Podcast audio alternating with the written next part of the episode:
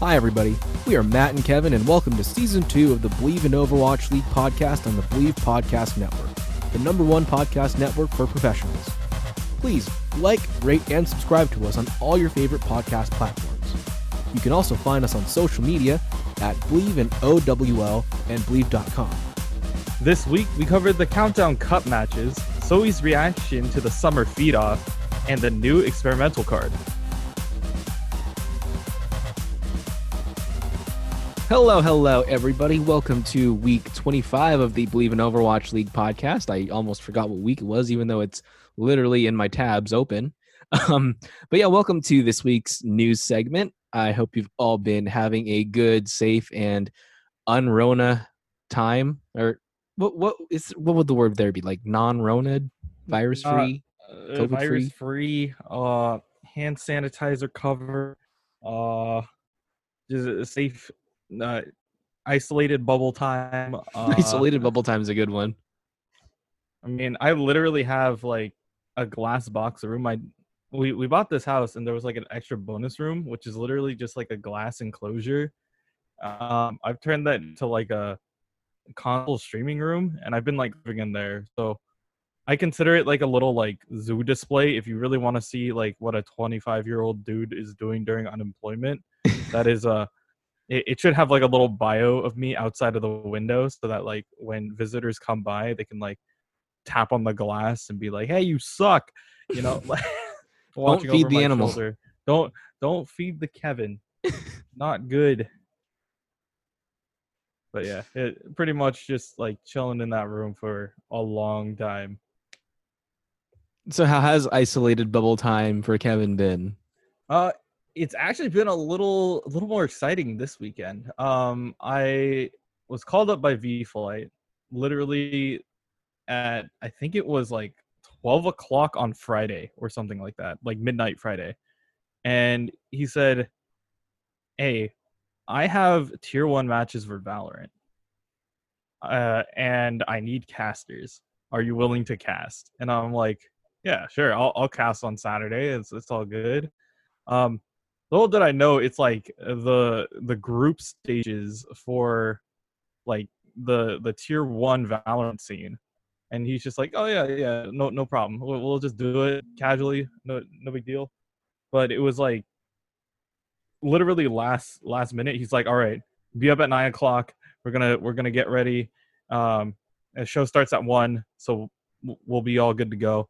Um, and yeah, essentially, V started out the stream with like maybe like a hundred followers. Uh, we peaked at twelve thousand viewers. Wait, say that Uh, again. That number, 12 12,000. like with the three zeros. Three zeros. Damn. Uh, So like, yeah, we covered one of the bigger matches. Like the first match that we got was um, TSM versus 100 Thieves, and it was it was a really good match. It was a best of three. Went to the third map. It was just intense in general.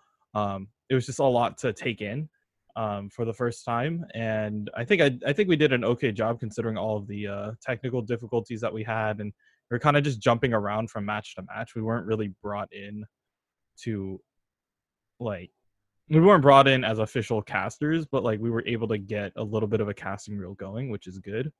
Um, yeah, the the games were good, like just really solid the whole day. Um, once they got to the main event, though, they already had like contracted people out. Uh, a couple familiar faces. Uh, we had Puckett uh, and Goldenboy on on that. Uh, there were a couple people from like the CS:GO scene, um, and like you know, uh, just shout out to everybody who did great work on that. Um, the the matches were really good that uh, this week, but so many time for Overwatch for sure. There was a, I was definitely looking forward to Tayo's debut. Um, it's just one thing that you know I've been waiting since 2017 to see this guy play in the league, and finally glad that he's getting a shot. Oh, it was good stuff. Definitely great Genji play. Yeah. Uh, what about you? How was your week? Uh, it's been. What did I do this week? I'm trying to remember. It's been. I'm I'm sleep deprived right now, uh, more than I usually am. Um, so I I normally do Unicamp every year for it's a UCLA org that uh, we do camp for underserved kids. And uh, normally this time each year, I'm up in the San Bernardino Mountains, and we are doing camp for uh, kids for a week each session. Um, this year we obviously can't because of the Rona, so we had to figure out another way to do it, and that solution was doing camp virtually. So every morning I need to wake up at like nine ish and be on at like nine forty five to to lead these kids in camp, even though like honestly they brought me in at the last minute. Like I wasn't sure if I was gonna do it this year, but they needed people. I think they had like fifty one kids for like five counselors. So they brought me in last minute and I have no idea what's going on. I literally have no idea what's happening. I'm just like listening in uh, on Zoom and I have no idea what is happening. Like I don't know what I'm supposed to be doing. I don't know if I'm supposed to be talking cuz like we partner with an org and they uh, they have their own like content and assemblies that they want to provide. Um, we're supposed to also have like rotations and activities for the kids too, but um, I think we, we had one yesterday, which was martial arts. So, which is really weird that my I, I I used to be part of the American Taekwondo Association. I think they changed it to the name Always Take Action now, which honestly for a, a martial arts org is the stupidest thing you could ever have done. Like if someone says, "Hey, my organization is called Always Take Action," what do you think that's about? it's like beating people up, like just just full out aggression only gameplay. It, it it doesn't it doesn't sound anything like it's gonna it's like martial arts teaching for like kids and families right? Mm-hmm. all right so anyway that someone from the org like came in and taught the kids how to do a little bit of martial arts and it turns out that she was actually at the old studio that i used to go to that very weekend and she like knew some of the people that i know It's so creepy small world how things interact and coincide and and whatnot. Um, what else? Oh yeah, the other big thing that happened was I I buy too many comic books each week, and if you've ever if you know anything about like comic books like there's there's certain issues that are really valuable just because of either what happens to them or like what a cover looks like and so one of my favorite covers ever which is actually a really valuable cover i posted it on my instagram but batman or not batman detective comics 880 um, is one of like the coolest covers I've ever seen, and a lot of people really want this cover. It came out in like mid 2000s, but it was like a low print run, really cool cover, so it's worth like a decent amount right now. I bought it for like a hundred and fifty dollars, which is I think probably the most expensive comic book I've ever bought. But I think if if I get this graded, if I get it signed, because the um the colorist who did the issue lives out here, and he does some signings at the comic book shop I go to. Like if I can get it signed and graded, I looked online. It's at least if it's if it's a good like between nine point six and nine point eight grade, I can at least I can get it between like two fifty or like seven hundred dollars for this issue if I sell it. Hmm. So uh, if I need, ever need to sell something for seven hundred fifty dollars, I have it. yeah, if, if you if you need to get that rent money real quick, uh, yeah. Just go on eBay. Yeah. Sell this thing. There we go. Okay, so let's get into the news of the week. Uh, this has been a, a, kind of a hot topic throughout the Overwatch world right now. Uh, the experimental patch just came in last Tuesday. Uh, the the changes that were happening were to Moira and to Genji. Um, so for Genji, this is the note that the developers put. Recent Genji buffs made him see a lot more play. This is great to see, but some of these changes pushed him a bit too far. We're pulling back on some of these changes, specifically with the goal of reducing some of his burst potential, and we'll keep a further eye on him to make sure he lands in a good spot. And I mean, if you've been watching League at all, or uh, I'm get, I'm sure in a lot of the competitive or higher ranked games, a lot of people are pulling out Genji right now. Um, he gets blade really fast, and he's kind of devastating right now on the field uh, with the amount of damage and uh, yeah, with the amount of damage that his shuriken buff has given him, he gets his blade a lot faster. So what they've done is they've gener- in general they've reduced the damage for his um, normal shuriken attack from 30 to 28, and for the secondary attack where he's just uh, spread firing all three of them at once, the recovery is increased from 0.65 to 0.75 seconds, so it's a little bit slower, and in general he's a little bit weaker. Um, these changes are definitely voice crack again. these changes are going to be going through. So um, I get hopefully this reduces some of the potency of Genji without completely uh, potatoing him, which I don't think it'll do because I really like watching a lot of this Genji play, even though I can't play Genji myself. But the real issue here is the Moira changes. Uh, so this is the description. The main goal of these Moira changes was to give Moira players a chance to make bigger plays and flex their player skill. Biotic orb damage is now generally harder to hit all is now generally harder to hit all enemies in a large area, but will reward well aimed shots with significantly increased damage per second. The Fade change is intended to offer Moira players a chance to make big plays and potentially turn a fight around single handedly if used well. For example, Moira can now fade all allies to save them against big ultimates such as Self Destruct and Graviton Surge. You can also fade an ally that has been already pinned by a Reinhardt to force them to be released, saving them. There are many powerful uses for this new fade effect. We're looking forward to seeing how players use it. Okay, so three things that change with Moira. The biotic grasp, her angle of attach has been reduced by 37%, so you need to be more accurate with it.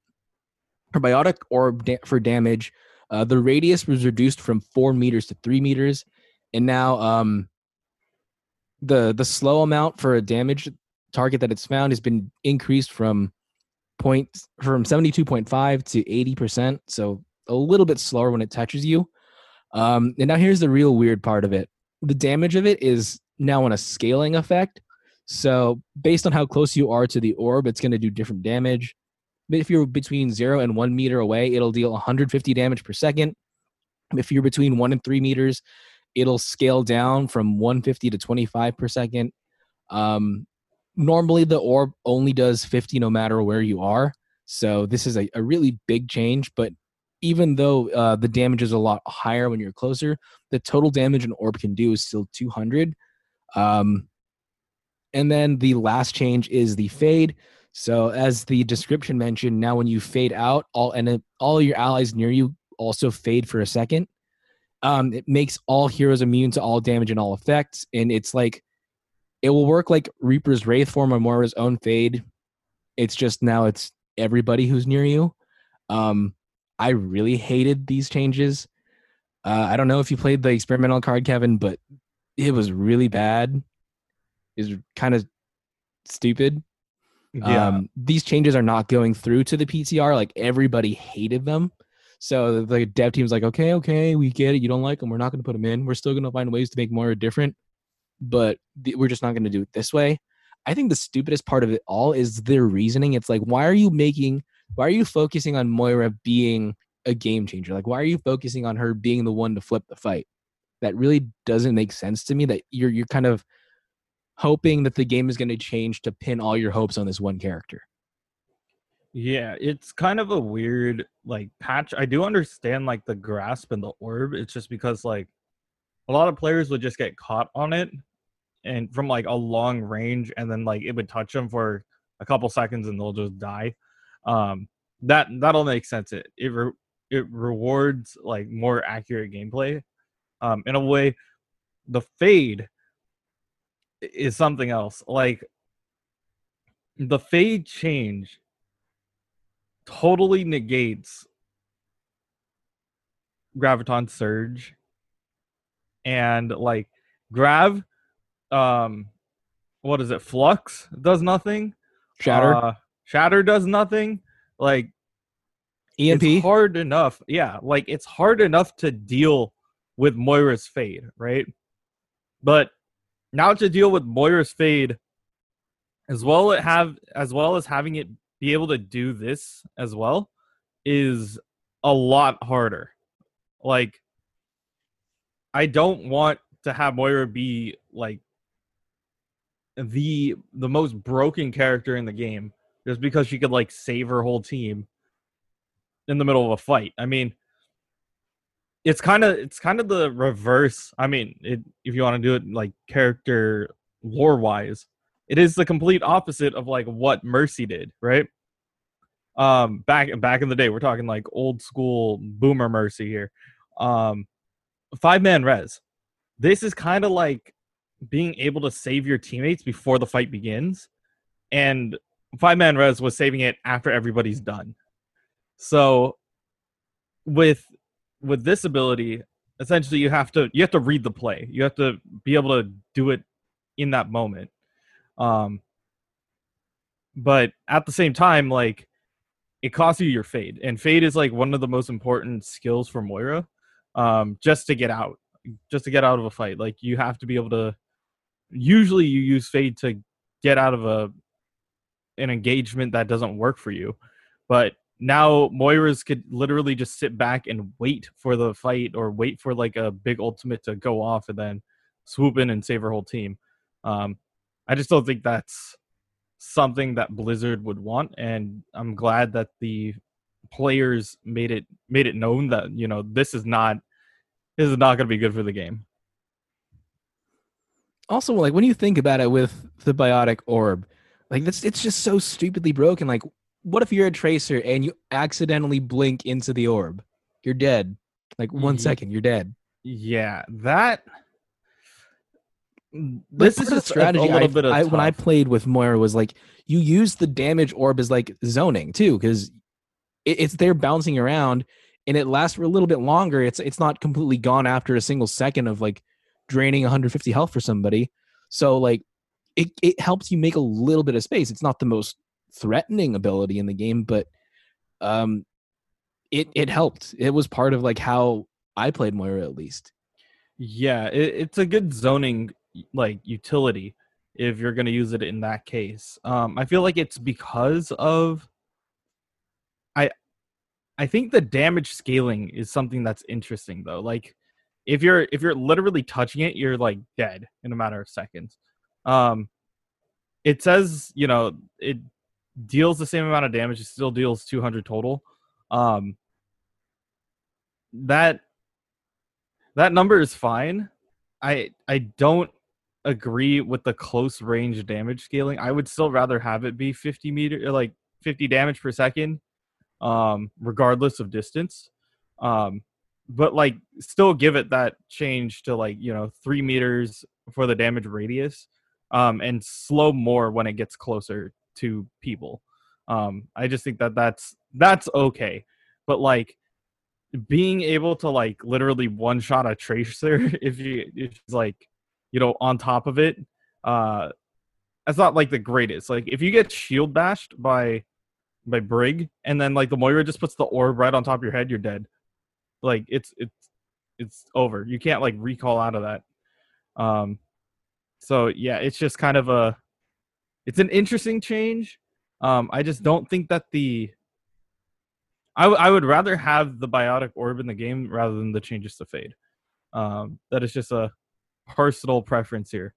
Um, but the yeah, the orb's damage is kind of insane if you consider that zero to one meter like distant.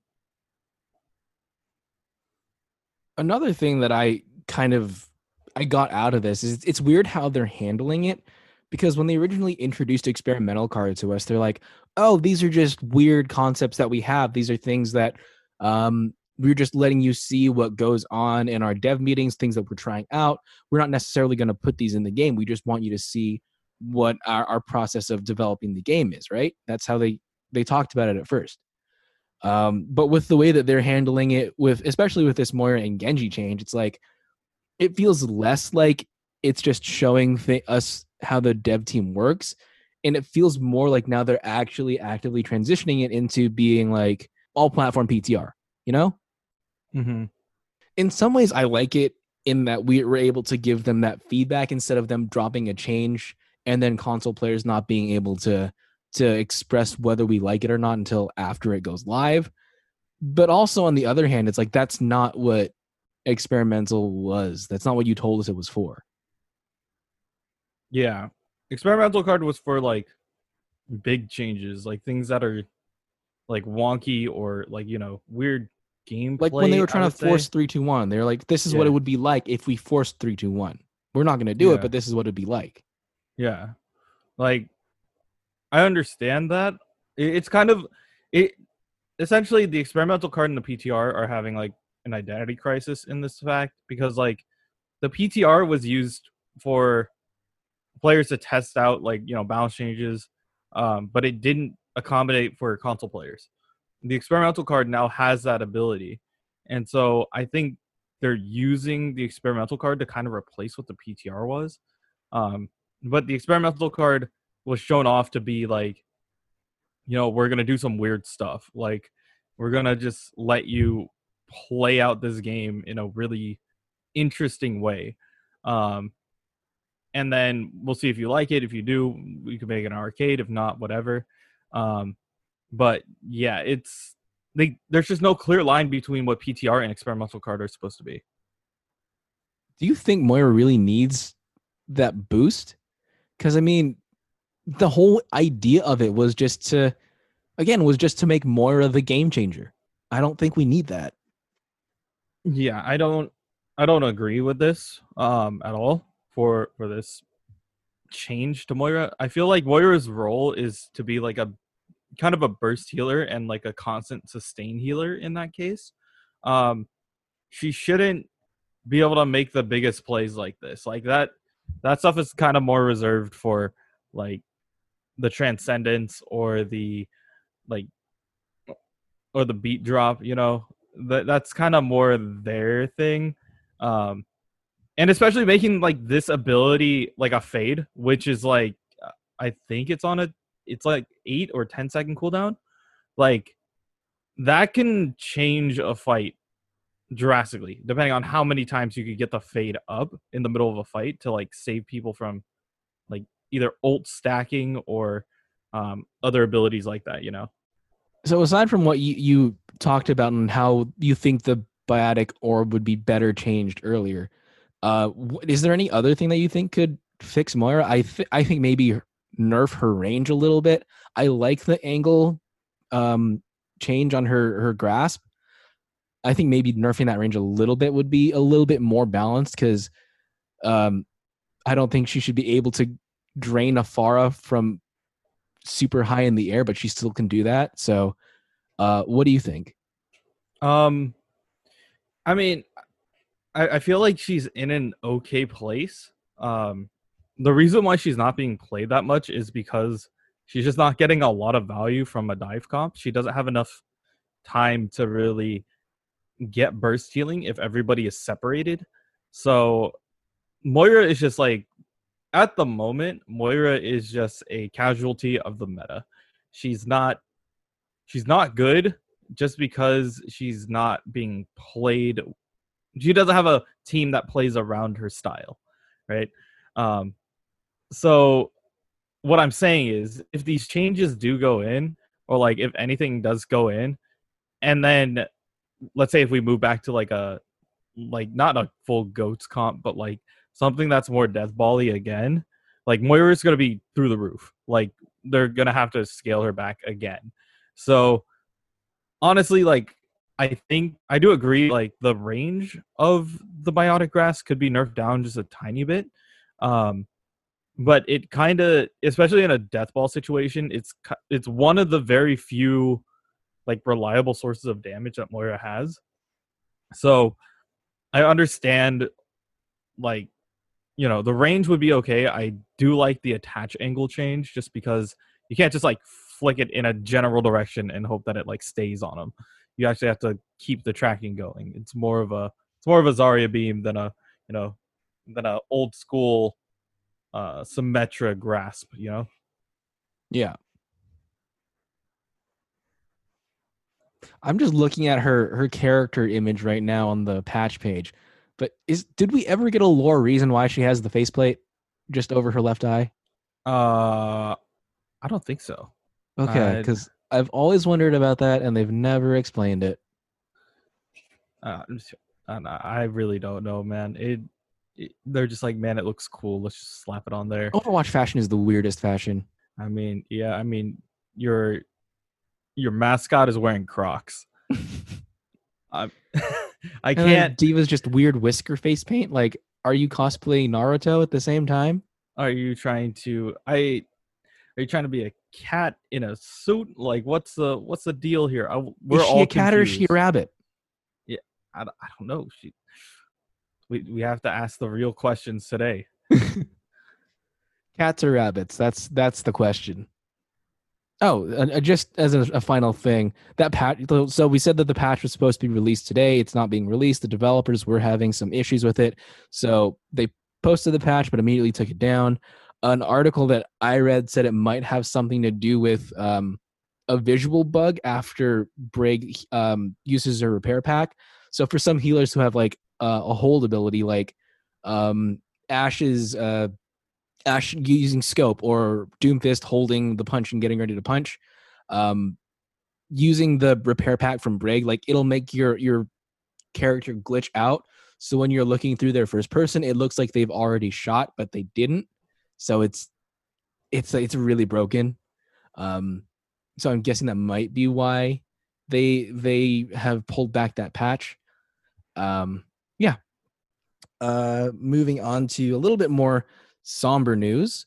So I mean, uh, us here in, in North America, we we've gotten to we know the voice actors pretty well. Like um, Matt Mercer is a big figure in just the voice recording industry. Anyway, um, the the voice actors are, are always at cons. They're always showing off. Like Charlotte Chung has a, a huge fan base, especially when she got pregnant. People are like, oh, there's a baby D.Va inside D.Va. What up?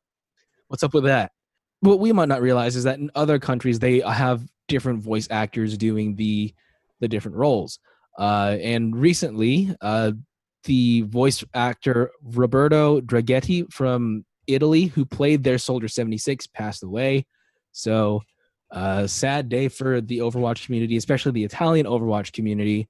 Um, but what was really disappointing to see was when Overwatch posted this to Twitter, people were being their normal troll internet selves again. A lot of people were saying Overwatch is a dying game on a post about the actor dying, or a lot of people dredging up old wounds and complaining that Blizzard made Soldier 76 gay. It's like they're they're forcing gayness down our throats. Like, dude, there's literally two gay characters in the game and they pretty much never reference it unless you are like really going into the lore of the game. Like how does it how does that change your enjoyment of the game? And why is this your chosen time to bitch and moan about that. Yeah, but it's just super disrespectful to like. I understand if you have your own comments on the game itself, but like, don't do it when we're discussing somebody passing away. That's just like disrespectful in general.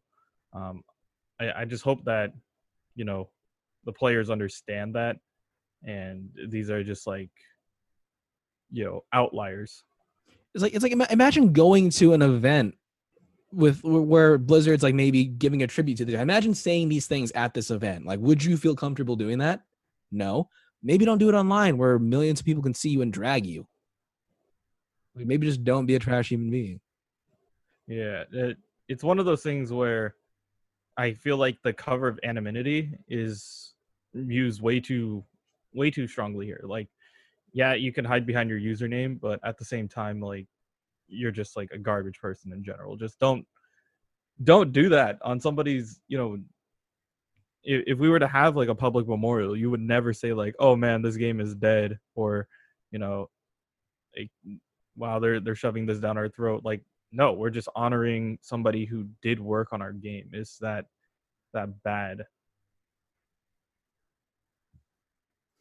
Another thing that, that did make me think of uh, though is like for us here in, the U.S., we we do the we listen to the English broadcast, so we we know our our voice actors. We know what the casters like. We know the caster teams. We know Soe. We know Reinforce. We know Custa. We know all them.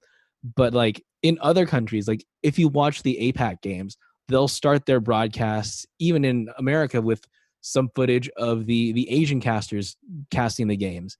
So like just I don't know if you have any knowledge of it, Kevin, but do you know what like international streaming is like and for Overwatch League and what they're if they have like any figures that are are, are similar to kind of what, what we have in our desk and how they're kind of celebrities within our world? Um, I know that they have other casters. I'm not like a hundred percent like knowledgeable of each region, but I know that each one has their own set of casters. Um, I remember recently, or like going into the next season, which was this season. Yeah, going into this season, season three. Um, some of the broadcast channels were actually cut, which is disappointing for for Overwatch. But Yeah, and I um, remember the German one got cut and the yeah, Russian. yeah, German and Russian got cut, and so like there's they probably still would broadcast it and still cover the matches, but it's just not as like big. I would say it. They Blizzard is kind of undercutting like certain countries because they know that most of their fan base is from like the U.S., um, from like North America, and like you know the Asia region. So that's like their main focus, which it really shouldn't be. If you want to let people cast your games, you should just allow them to. brings more attention to your game, and uh, honestly, that's just the way it goes. Oh, speaking of viewership, really quick, um, our viewership for the podcast has actually been steadily increasing, and I don't know why, but for some reason, our biggest viewership base is in the UK. Oh, So I, I did not expect that at all. But to all you UK listeners, thank you. Um, yeah, thank you guys. we I, I did not expect us to be that big overseas, but apparently we are. Uh, do we? Does that mean we have to cover more uh, London Spitfire and uh, I feel like we should now. Paris Eternal stuff? I mean, I could talk about the Paris Eternal all day. I love but- Paris Eternal, so I, I'm I'm definitely down to cover them more. But I, I feel like now we have to cover more London Spitfire games.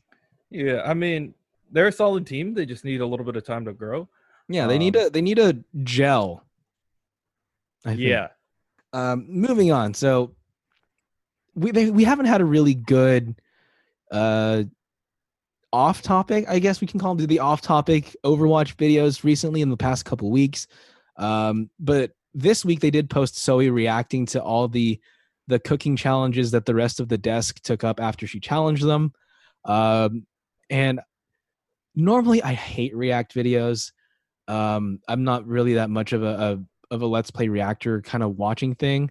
Um, I was unfortunately part of one last week, like I told you with the PewDiePie thing, but this one was actually kind of funny just because it's Overwatch and Soe, and also because like food wise food it's just always funny watching people suck at cooking. Like there's the whole show worst cooks in america is based upon the the whole concept that people can't cook and it's amazing. And also the fact that Soe's the one who started this challenge so i feel like it's it's got a more personal twist to it so she looked at all three of the videos reinforce uh, she wanted to disqualify him immediately for using uh, cake batter mix instead of actually making the sponge cake from scratch. But he got two points on her book for uh, using Swedish fish as a filling because he is Swedish, and a point for his girlfriend saying that it looks like crap, but it actually tastes good. Um, Mr. for Mr. X, like the same reaction that I got, like when he dumped in like literally half the bottle of vanilla extract. Um, I don't know what that would taste like because when normally you use vanilla, like you only use like the barest minimum, right? Like what would it what would it taste like just a half bottle of vanilla? uh, I wouldn't. I wouldn't take that. I yeah. I feel like that's that vanilla extract was probably one of the killers of that cake. You know, uh, but I really don't want to be the one to try what how much vanilla that would be like. You know, Yeah. ha- barely having a having a touch of it is strong enough. Uh, let alone you know quarter of a bottle. Uh, you're probably gonna die from it. your, your mouth's just gonna hate you. yeah. Um, but anyway, he got disqualified as having the best cake because he didn't make it a sponge layer cake. Apparently, the whole challenge was to make it a layer cake, and he only made one layer of the cake. Um, and then sideshow, uh, he's he, I don't know how he predicted the Paris Eternal would win. Like, I love the Paris Eternal, and I didn't think they would win, so he got like bonus points right off the bat for picking them. And then there's the I think my favorite quote of this is when he he talks about how um he's using the the Paris Eternals logo as the model for the shape of his cake, and it's just like a picture of the the Paris Eternals logo on his his boxers, and so it's just like oh you know just a cock on shorts. Um, I really don't know how they got away with that. Still to this day, it's it's been weeks since this video came out. Um, and considering that probably some kids are watching this. Uh, kind of, kind of pushing the envelope there, Blizzard. Um. Also, why is he? Why is he frosting the cake with his fingers?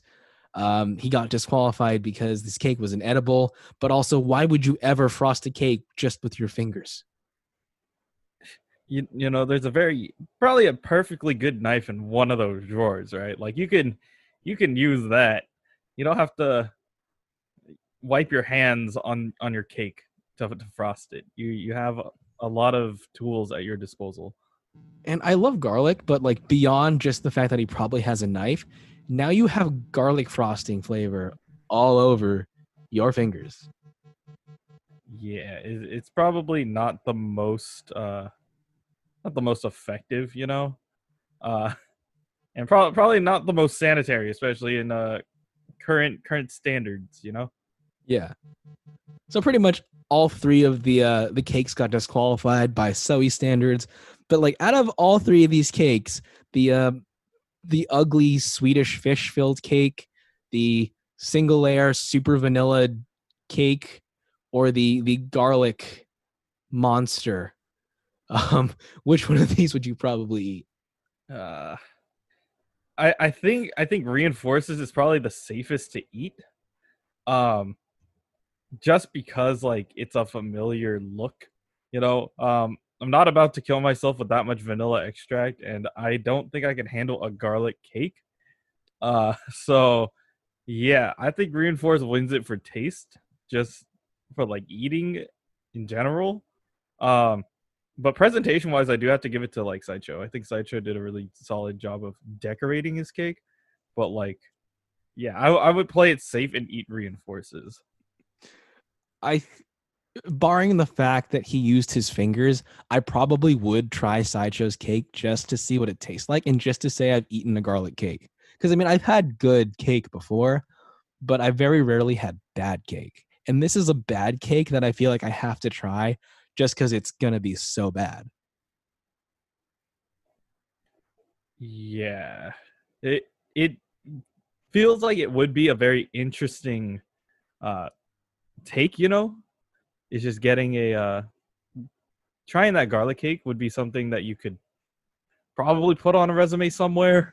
Uh it's not something that you would you just be like, yeah, I've I've eaten weird stuff before. Uh it gives you foodie cred. Yeah, it gives you food cred.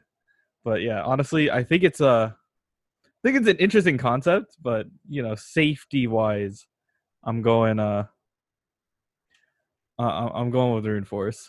What's the weirdest thing you've ever eaten? Man, I feel like weird is like a is is a I wouldn't say it's a subjective term because like uni would be weird, right? Like to some people. I mean, kind of. It, it's less usual of the kind of sushis that people would normally eat. Yeah. Yeah. Not a common one. It's not a common sushi, but I would say like that's probably like reaching for it. I don't know what the weirdest thing is. I I'm kind of I'm I'm really open to just trying new stuff if it's like prepared well and it looks good. Um yeah, I I really don't know what I've had that's weird. For me, it's a tie between balut and uh-huh. silkworm soup. Silkworm soup. Oh, it's not good. Oh yeah, okay. It is not like, good. Like what? Either was what? the balut. Like okay. Why why is that the thing that the Philippines decides it wants to share with the world all the time? Yeah, I mean we have got... lumpia. We have we have puto, yeah. which is not a which is not a Spanish slur, slur swear word. It's it's rice cake. Have to make that clear because yeah. Uh, in several confusing situations when I'd be like introducing puto to some like Hispanic friends of mine are like, "What did you call me?" Like, no, it's it's what we call this cake. Yeah, uh, yeah, it, it's it's interesting. I I was watching. Uh, I know Timothy DeLaGhetto or uh, you know Jim Ch- uh, Chantarangsu has his whole. Uh, he used to have a series where he would t- go out with other people and serve them like these weird dishes. Um, I was watching one with him and Ryan Higa.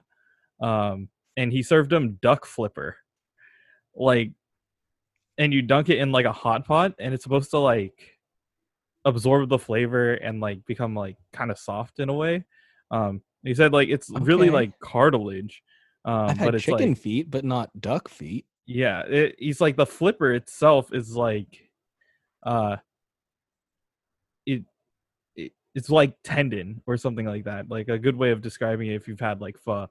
Um it's kind of like that kind of consistency. And I'm like I I think I would try that in like a spicy hot pot. I think I I tried that once. Um he did like I remember he he took uh Charlamagne tha God to go eat balut. That's one of them. Uh Why? Okay, if not, But- if you don't know what balut is, to our listeners, just look it up. It's B A L U T. Um, you're in for a surprise, and I wouldn't say you're in for a treat, but just just a- look it up if you don't know what it is. If you know what it is, you know. Yeah. if you've ever hung out with a Filipino person before or like gone to like a party, like it it might be there. It's not like really a party food. It's more of like a it happens to be in their fridge kind of thing. Yeah. Um, or it's like a, a, a shock the uh, the non-Filipino kind of yeah. Um that quarter Filipino in me is not 100% on board with balut uh as well, but like I know what it is. I've seen it. Um I've I've sipped it. I haven't I didn't eat the actual like bird. I drank the soup, but like the soup was okay. Uh it's just like you know, it, it's a it's kind of a shock for the first time when you try it, but you gotta I feel like you gotta do it once, um, at least. Th- that'll give you that'll give you like a major foodie cred eating it at Yeah. um silkworm soup is like you, you know grapes right the fruit grapes Y- yeah, I know. you know the are. skin on a grape right Yeah. it's like it's like you took the grape skin Okay. you filled it with sand and then you put it in soup that sounds gross. that's what silkworm soup is like it's an it's terrible like it tastes like dirt but that's not what gets you it's the texture It's the Okay. texture, just that like biting through the grape skin and it's just grainy Yeah. Ugh. I, I know that everybody everybody has their quirks. Like some people like ketchup on just random things. Um, I know, you know, certain places do mayo on fries, which I I approve. Um, It's good, dude. It's Like, really good, Nice like- garlic aioli mayo, mayo on fries. That's that sounds fantastic. exactly like um, but like everybody has a certain quirk. We're not batching your food quirks. Um, but yeah, go ahead and uh, I would say just in in the coronavirus state, like I, it's not like an avatar state, but like you know the the current Coronavirus state. yeah, it's you know Avatar Kyoshi is just going in and telling you to eat everything. That's not not how it works. Um, but yeah, I would just say you know try different things while you're in lockdown. You have the option to, and like there's not a lot of consequences really. Um, if if you can, if you get your hands on stuff. Um, I'm actually going to be trying. I'll, I'll promote it now, I guess. Um, this Saturday, I think Saturday or Sunday, I'm going to do another cooking stream for the first time in like months. Ooh. Um, I'm bringing back, or I'm to try to redo my Philly cheesesteaks. Um, but instead, like last time I did it with like a pizza twist where you would do mozzarella cheese on top instead of provolone, like classic provolone. Um, and you put like pizza sauce on the inside, which is a solid, a solid take on it. Um, this time I'm gonna do, I think I'm gonna do the regular provolone or pepper jack, um, but go with a sriracha mayo instead, like a legit like Japanese Kewpie mayo and sriracha on it, and I think that will work equally as well. Um, okay, I have to send the link because like I think we all need to watch this because I love Philly cheesesteaks so much, and I haven't had one in forever. Yeah. So the here's the secret, guys. I'm gonna give you my my number one uh, tip. When you go to get your meat, right? Don't go to like Safeway or like your local market. Go to your local Ranch 99. Go to the back, and there's a certain section with um like thin sliced ribeye, which is supposed to be used for hot pot, right? All right, you're supposed to use it for hot pot or like shabu shabu or like, you know, just there's thin sliced ribeye already there. You take that stuff and then you cook with that instead because it's a lot easier to get in the in the close like in the thin cut and it's also like it's also pretty cheap because it's from ranch 99 so go ahead and uh it's back of the store near like you know where the cuts of meat are just go over there it's it's usually closer to like the hot pot stuff so go ahead and look for it there I haven't been to one of those stores in years. Also, I haven't been, I haven't done so many things in years. Oh my god, I like coronavirus is reminding me of all the stuff that I used to do that I don't do anymore that I need to do again. yeah um recently i would say like within like the last couple like the last weeks or so i've been doing i've been running on the treadmill a lot more just because like i feel like i've been stagnant for so long being inside the house you know um but i make it fun like right now you know we have our some people have switches i have a switch i play a lot of pokemon so what i'll do is i will like a warm up by going like maybe two miles per hour, do a couple warm up laps, and just get you know, Pokemon eggs for myself for the day. Um, and then I'll go into the battle tower, and then I do this challenge where I start at four miles per hour, right? Uh, and you jog at four miles per hour, and it's a four on four kind of d- ordeal, right? If I lose a Pokemon, I have to bump the speed on the treadmill by a mile. So if I if I lose one, I have to go five miles per hour. But every single time that I knock out their Pokemon, I get to drop it by a mile per hour. So it's essentially you battle tower and you go through like eight trainers, and you're just like either sprinting your ass off or you're like taking it chill, but you're constantly keeping a solid rate. So when I do get back on that basketball like court, I'm gonna have a solid like I'm gonna I'm gonna have a solid cardio rate. I'm not gonna like die instantly, you know. So moving on, uh, another YouTube video that came out this week. There was a video explaining the whole countdown cup process. Which, to start off, I don't know why we needed this. It's like it, it's pretty much any tournament format ever. If you've ever done any tournament ever, you break up the brackets. You have different seeds depending on how well that the you place, and then you get to pick. Sometimes you get to pick your opponent. Sometimes you don't. In this case, you do. Um, also, just a side note for me, um, sideshow trying to sound super epic does not sound good. Um, if I don't know if you've watched the video, Kevin, but if you do, like sideshow's trying to deepen his voice and make it sound like he's like a voiceover guy for like movie trailers, and it just it sounds off because we know how goofy he really is, and just him trying to be serious sounds even goofier.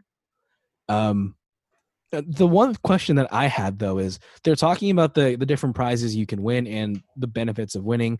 Um, they talked about the the money prize pool, but uh, something that he said that was interesting to me is that the real win here is getting that three win record bump to your your win loss record for the season.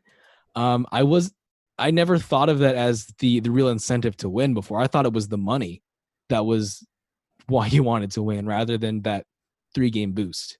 Yeah, and I would not say that the three game boost is the is a real win here. Uh it's it's more of like it has to it the the the goal of this is to say that you've won the tournament. Is to say that you're the best there. Uh not not the extra three wins because I don't think that that to play into an Overwatch League. You know, if we have the grand finals again, I don't think it's going to be of that caliber. Like imagine if you're trying to sell somebody on like doing this esports thing. It's like, oh yeah, if you win, you get three extra tr- uh, wins to your uh, your league rating. It's like, okay, cool. Oh yeah, also you get fifty thousand dollars, but that's not important. It's like what? You, you kind of buried the lead there. The fifty thousand Yeah. dollars is a lot more attract. No, it's two hundred fifty. Yeah, that two hundred fifty thousand dollars is a lot more attractive than three wins. Exactly. Um, I think that when it comes down to, you know, priority should be prize money first, then like, you know, number of wins to your record, maybe somewhere like third or fourth. Like you have to say like, you know, trophy, yes. Uh you know stuff you could put on your resume uh money Fortune and Uh, glory. fortune and glory you know fame uh stuff that comes with the whole being on an overwatch team that won kind of deal um that that is going to help you if you want to you know if you had to leave a team or you get traded um you could just be like yeah i was on this team when it when they won so yeah it's it's just interesting to know that All right. So the last thing that I have is that uh, Violet from the San Francisco Shock got a temporary ban, and so there are a lot of different stories that I've seen, just kind of looking at why this happened and, and whether or not it was it was justified. But essentially, um, prior to this, Kevin, do you want to talk about the prior stuff before I talk about the what action what the more recent stuff? I mean, yeah, Violet has made claims that he was account sharing earlier. I know that there was a suspension during his very beginning of his time here, um, where he was, I think he was temporarily banned or suspended for uh, account boosting for a little bit. Um, but honestly, he was he's been saying like he's just tired of the 30 minute wait time, um, which it does happen for a lot of Overwatch players because you have to play at a certain time where there's people of the same caliber playing with you. Um, and I've seen that happen. So he it, it kind of makes sense that he wants to do it like on a separate account, but the fact that he's not using just a different account of his own is uh kind of iffy. So we know that there's stuff that's happened with Violet before. Um, but yeah, there's a lot more new stuff that has been unveiled. Yeah. Okay. So that was that was the prior stuff with Violet. Um, the more recent stuff was, um, this is according to, oh, what is his name? Hoshi Zora, who's I, I don't even know who he is. He's a, I guess he's a streamer. Um. Anyway, so he was playing with Violet, and this is his tweet. Just got into a match with Violet where I switched to Brig because he, capital he, told me to. Then he flamed me for getting pinned, so I swapped back to Mercy. He continued to harass me because I refused to go back to Brig. Um, and he tagged the shock and he tagged Violet there. Um, and I'm guessing that Violet's username is you make me. According to the screenshots, this is what Violet was saying to him in the chat. It's go go effing Brig, please, retard player. Hey, retard mercy. That's why you're an effing master, effing retard, brain dead. Uh, so definitely not uh not acceptable, especially just considering that you it's not it, it may be like what 10 years ago people didn't have a problem with calling someone a retard but uh people are a lot more socially aware now that that's not okay it's not okay to make fun of someone for mental deficiency or to to use that as an insult it's like how you can't say oh that's gay as an insult now because that's just a stupid insult to say in general and it's also very offensive that that's why he was mo- banned most recently. He's got that one game suspension against the Houston Outlaws game coming up, and he's also gotten a fan from the San Francisco Shock themselves. And again, the uh, these uh, punishments are not from Overwatch League in general. This is just from the San Francisco Shock as an organization. Uh, according to a message on the Overwatch team Overwatch League Discord server, um, the Shock's general manager Chris Chung said.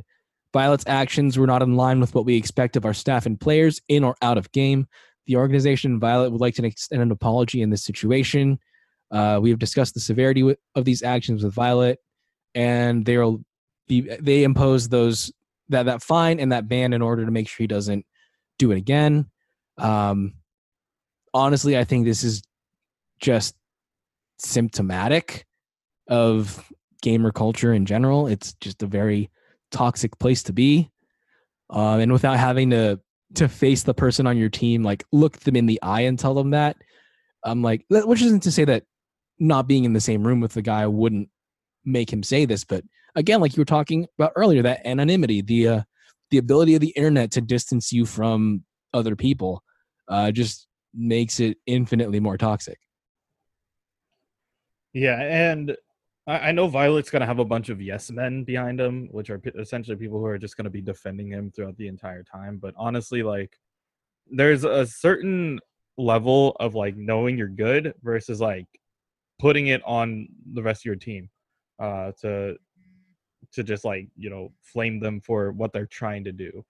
Um, we do have our off days. Everybody does have a day where they just don't feel it coming, or like they just don't feel like they can they can make it happen.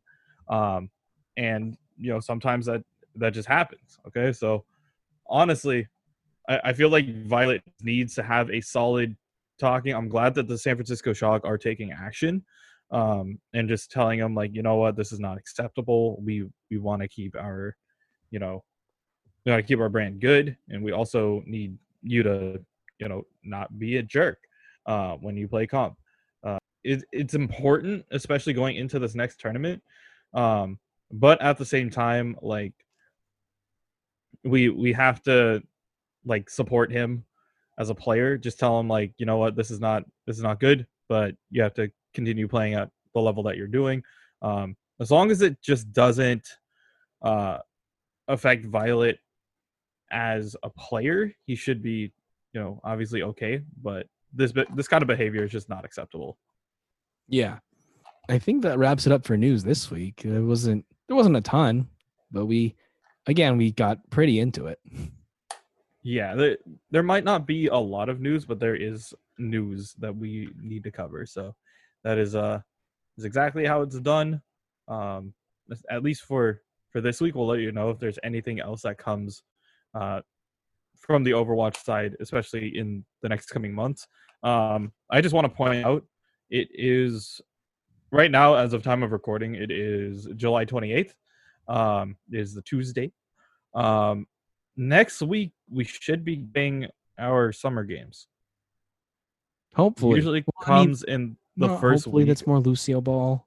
Yeah, usually it is the first week of August where the summer games drops, but uh I feel like it's kind of weird, especially now. We were supposed to have an Olympics this year, if people remember what those were. Um, we were supposed to have. I mean, back know, the, before the Rona time. Before the Rona, we were supposed to have, you know, uh, Tokyo 2020.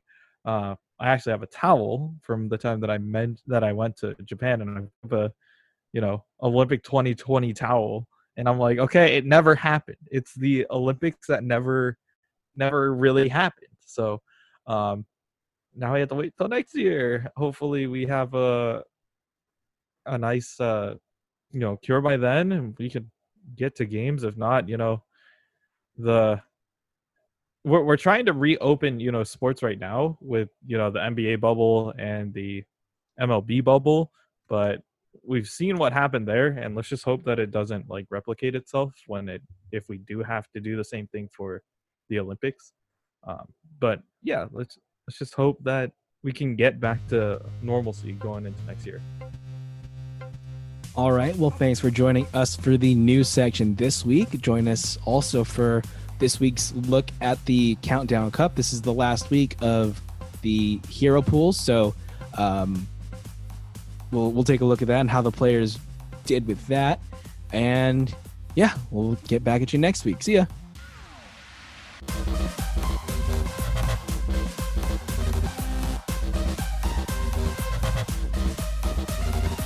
Next week, we cover more league matches as well as any news that comes our way. Thanks for listening to this week's episode. If you like what you hear, please like, rate, and subscribe to us on all your favorite podcast platforms and follow us on all social media at Bleav in OWL. Questions or comments? Please send us an email at believeinowl at gmail.com. If you'd like to advertise with our show, please contact our network at Bleav.com. Thanks for listening, and we'll see you next week.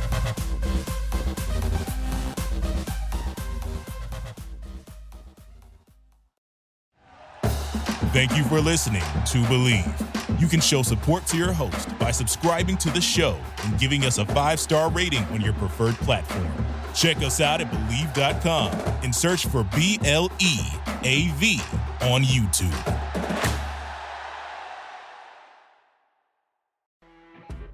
You know, when you're listening to a true crime story that has an unbelievable plot twist that makes you stop in your tracks? That's what our podcast, People Are the Worst, brings you with each episode. I'm Rachel. And I'm Rebecca. We're identical twins who love true crime cases that make you say, didn't see that coming, and we hate the people responsible for them. Listen to People Are the Worst now on Apple, Spotify, or wherever you get your podcasts.